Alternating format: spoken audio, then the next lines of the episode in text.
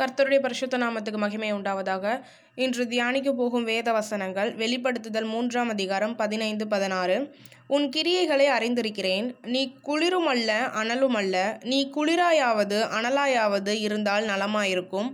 இப்படி நீ குளிருமின்றி அனலுமின்றி வெதுவெதுப்பாக இருக்கிறபடியினால் உன்னை என் வாயினின்று வாந்தி பண்ணி போடுவேன். இந்த வசனங்கள்லேருந்து நம்ம தெரிந்து கொள்ள வேண்டியது என்னென்னா ஒன்றா நம்ம குளிராக இருக்கணும் இல்லைன்னா அனலாக இருக்கணும். ரெண்டுக்கும் நடுவில் வெது வெதுப்பான நிலையில் இருக்கக்கூடாது. அப்படி இருந்தோம் அப்படின்னா அது ஆண்டவருக்கு பிரியமானதாக இருக்காது. ஒன்றா நம்ம வந்து பாவம் பண்ணுகிற பாவியாக இருக்கணும். இல்லைன்னா எந்த பாவமும் செய்யாமல் பரிசுத்த வாழ்க்கையை வாழணும். இது ரெண்டுமே இல்லாமல் நம்ம பரிசுத்தவானாக இருக்கணும்னு விரும்பி அந்த பரிசுத்தத்தில் நம்ம பாவத்தை கொண்டு வந்து இணைச்சோம் அப்படின்னா அது ஆண்டவருக்கு பிரியமானதாக இருக்காது. மூணு பேரோட வாழ்க்கையை பற்றி பார்ப்போம் மூணு ராஜாக்களுடைய வாழ்க்கை. அவங்க வாழ்க்கையில் அவங்க எப்படி அனலாகவும் இல்லை அதே சமயம் குளிராகவும் இல்லாமல் ஒரு வெது வெதுப்பான நிலையில் இருந்தாங்க. அதனால் அவங்களுக்கு அடைஞ்ச நஷ்டம் அதை குறித்து பார்ப்போம்.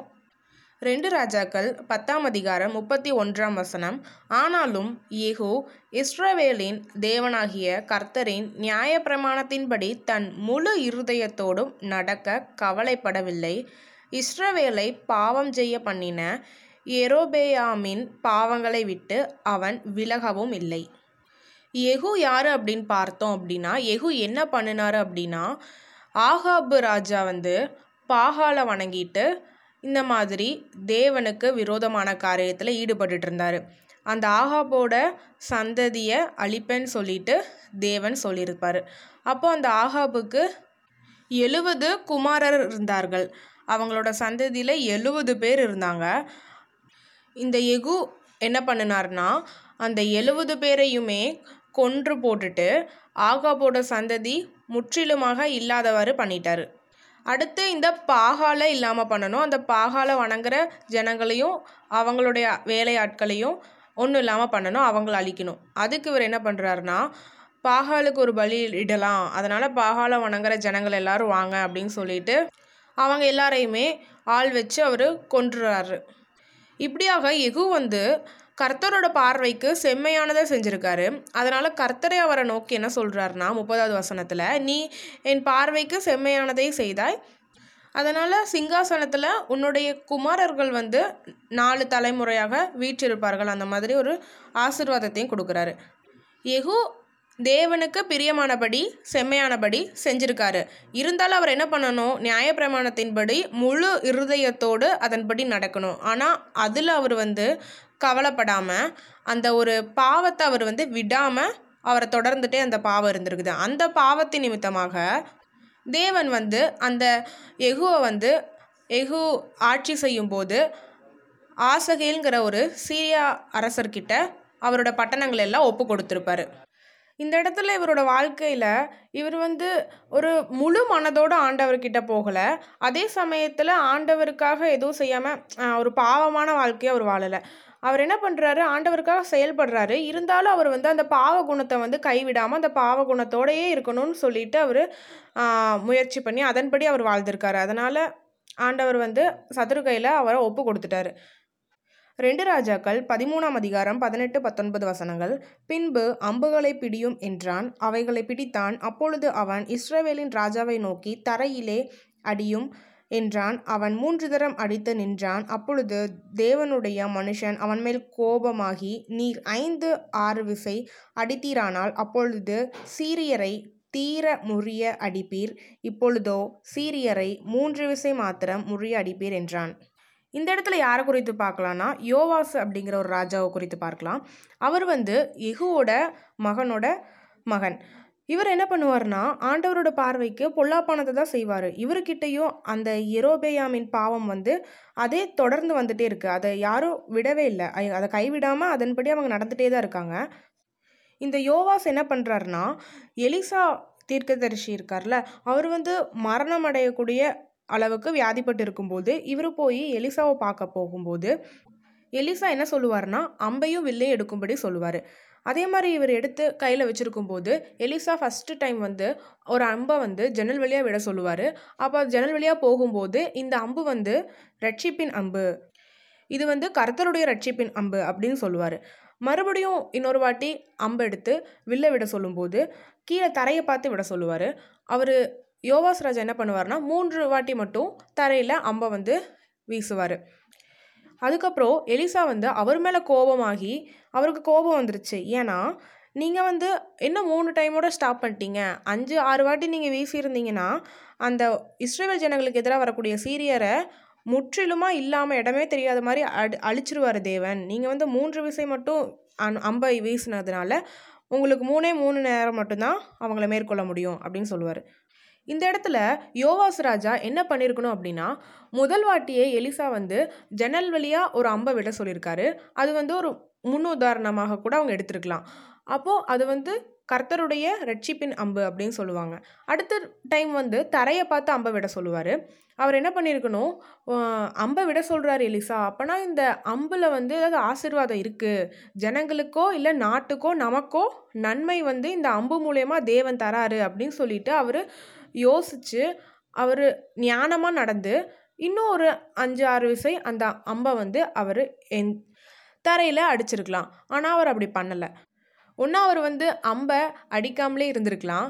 இல்லைன்னா அஞ்சு ஆறு விசை அடித்து அந்த சீரியர் வந்து இஸ்ரேல் ஜனங்களை மேற்கொள்ளாதவாறு முற்றிலுமாக சீரியரை அழிக்கத்தக்க வண்ணமாக அவர் செஞ்சுருக்கலாம். அப்படியும் செய்யாமல் இப்படியும் செய்யாமல் அவர் நடுவில் வெறும் மூணு அம்பை மட்டும் விட்டு முடிச்சிட்டாரு. அதனால் இஸ்ரேல் ஜனங்கள் வந்து சீரியரை வெறும் மூணே வாட்டி தான் மேற்கொள்ள முடிஞ்சுது.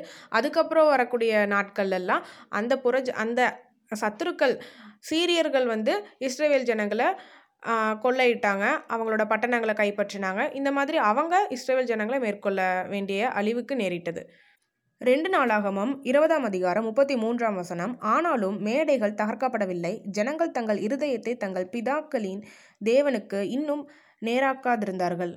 இங்கே நம்ம யோசபாத் அப்படிங்கிற ஒரு ராஜாவோட வாழ்க்கையை பார்க்கும்போது அவர் அரசாட்சி செய்யும்போது மோவா புத்திரர் அம்மோன் புத்திரர் இந்த மாதிரி பல பேர் வந்து அவங்கள மேற்கொள்ளணும் இஸ்ரேவேல் ஜனங்களை மேற்கொள்ளணும் அப்படின்னு சொல்லிட்டு படையெடுத்து வரும்போது இவருக்கு என்ன பண்ணுறதுன்னு தெரியாமல் இவர் என்ன பண்ணுறாரு தேவனை நோக்கி கேட்குறாரு ஜெபம் பண்ணுறாரு ஜனங்கள் எல்லார்கிட்டையும் சொல்லி யூதர்கள் கிட்ட எருசலேமில் இருக்கக்கூடிய எல்லாத்துக்கிட்டேயும் சொல்லி எல்லாரையும் ஆலயத்துக்கு வர பண்ணி எல்லாரும் சேர்ந்து தேவனை நோக்கி கூப்பிடுறாங்க. அப்படி கூப்பிடும்போது தேவனுடைய ஆவியானவர் வந்து ஒரு லேவியன் மேலே இறங்கி அவர் மூலயமா என்ன சொல்லுவார்னா யுத்தம் வந்து உங்களோடது இல்லை என்னோடது. அந்த மாதிரி ஒரு வார்த்தையை ஆண்டவர் தருவார். இப்படியாக யோசபாத் வந்து தனக்கு எதிராக வந்த அந்த மோவாபியரையும் அம்மோனியரையும் தேவனுடைய உதவி மூலயமா அவர் வந்து மேற்கொள்வார். என்னதான் அவங்க வந்து தேவனை நோக்கி கூப்பிட்டு அந்த போரில் அவங்க வெற்றி பெற்றால் பெற்றிருந்தாலும் அவங்களுடைய தேசத்தில் அந்த விக்கிரகங்களுக்கு செய்யப்பட்ட மேடைகள் வந்து தகர்க்கப்பட இல்லை. அப்புறம் அவங்களோட இருதயங்கள் ஜனங்களோட இருதயங்கள் வந்து தேவனுக்கு நேராக திருப்பப்பட இல்லை. ஒன்றா அவங்க பொல்லாப்பு செய்கிறவங்களா இருக்கணும். இல்லைன்னா முழு இருதயத்தோடு தேவனுக்கு தங்களை அர்ப்பணித்திருக்கணும். அவங்க அப்படியும் இல்லாமல் இப்படியும் இல்லாமல் என்ன பண்ணியிருக்காங்க தங்களுக்கு ஒரு ஆபத்து நேரிடும் போது தங்களை சத்துருக்கள் மேற்கொள்ள வரும்போது தேவனை நோக்கி மன்றாடுறாங்க. அதுக்கப்புறம் அவங்களோட இருதயம் வந்து தேவனுக்கு நேராக இருக்கிறதில்ல அவங்க இஷ்டப்படி தான் இருக்குது. இப்படியாக மூன்று ராஜாக்களை குறித்து நம்ம பார்த்தோம் மூன்று பேரோட வாழ்க்கையிலையுமே ஆண்டவரும் வேணும் அதே சமயம் அவங்க கிட்ட இருக்கக்கூடிய பாவத்தையும் அவங்க விடாமல் பாவத்தையும் கடைபிடிச்சிட்டே வராங்க. இப்படி தேவன் நமக்குள்ளே இருந்தார் அப்படின்னா தேவனோட நம்ம இருக்கணும்னா தேவ பிள்ளைங்களாம் நம்ம இருக்கணும்னா நம்மக்கிட்ட அந்த பாவம் இருக்கக்கூடாது. அந்த பாவம் வந்து நம்மக்கிட்ட இருக்கும்போது கண்டிப்பாக நம்மளால் முழுமையாக தேவனோட பிள்ளைகளாக இருக்க முடியாது. ஏதோ ஒரு விதத்தில் ஏதாவது ஒரு தகர்ச்சி வந்துட்டே தான் இருக்கும் நம்ம வாழ்க்கையில். நம்ம ஏதோ ஒரு இது ஒரு விதத்தில் பாவத்தில் சிக்கிக்கொண்டு வருத்தப்பட்டுட்டே தான் இருப்போம். நம்மளால் தேவனுடைய சமாதானத்திலேயோ அவருடைய சந்தோஷத்திலேயோ அவரோட சமூகத்தில் கிடைக்கக்கூடிய அந்த இலைப்பாறுதலையோ நம்ம அடைய முடியாது. ஒன்றா குளிராக இருங்க இல்லைன்னா அனலாக இருங்க. ஒன்றா பாவியாக இருங்க இல்லைன்னா பரிசுத்தவான்களாக இருங்க. ரெண்டுமே இல்லாமல் வெது வெதுப்பான நிலையில் இருக்காதீங்க அப்படின்னு சொல்லிட்டு நம்ம இன்- இன்னைக்கு வேதத்தில் பார்த்தோம். இப்படியாக கேட்ட வசனங்களின் பிரகாரமாக நம்மளை நம்மளே சோதித்தறியணும் நம்ம குளிரான நிலையில் இருக்கோமா? இல்லை அனலான அனலான நிலையில் இருக்கோமா? இல்லைன்னா வெது வெதுப்பான நிலையில் இருக்கோமா? நம்ம உலகத்துக்கு மட்டும் பரிசுத்தவான்கள்னு வேஷம் போட்டுட்டு நம்ம இருதயம் முழுவதும் பாவ சிந்தனைகளால் நிறைந்திருக்குதா? நம்மளோட இருதயத்தை ஆண்டவர் பார்க்குறவராக இருக்காரு. இஸ்ரேவேல் ஜனங்கள் வந்து யோர்தானை கடக்கிறதுக்கு முன்னாடி அவங்களுக்கு தேவன் ஆணையிட்ட தேசத்தை சுதந்திரிக்கிறதுக்கு முன்னாடி ஆண்டவர் வந்து இப்படியாக மோசைக்கிட்ட சொல்கிறாரு கண்டிப்பாக இந்த ஜனங்கள் வந்து நான் கொடுக்கும் தேசத்துக்கு போனதுக்கப்புறம் என்னுடைய கட்டளைகளையும் என்னுடைய உடன்படிக்கையை மீறுவாங்க அப்படின்னு சொல்லிட்டு தேவன் சொல்கிறாரு அப்புறம் என்ன சொல்கிறாருன்னா உபாகமம் முப்பத்தி ஒன்றாம் அதிகாரம் இருபத்தி ஒன்றாம் வசனத்தில் நான் ஆணையிட்டு கொடுத்த தேசத்தில் அவர்களை பிரவேசிக்க பண்ணாதிருக்கிற இப்பொழுதே அவர்கள் கொண்டிருக்கும் எண்ணம் இன்னது என்று அறிவேன் என்றார்.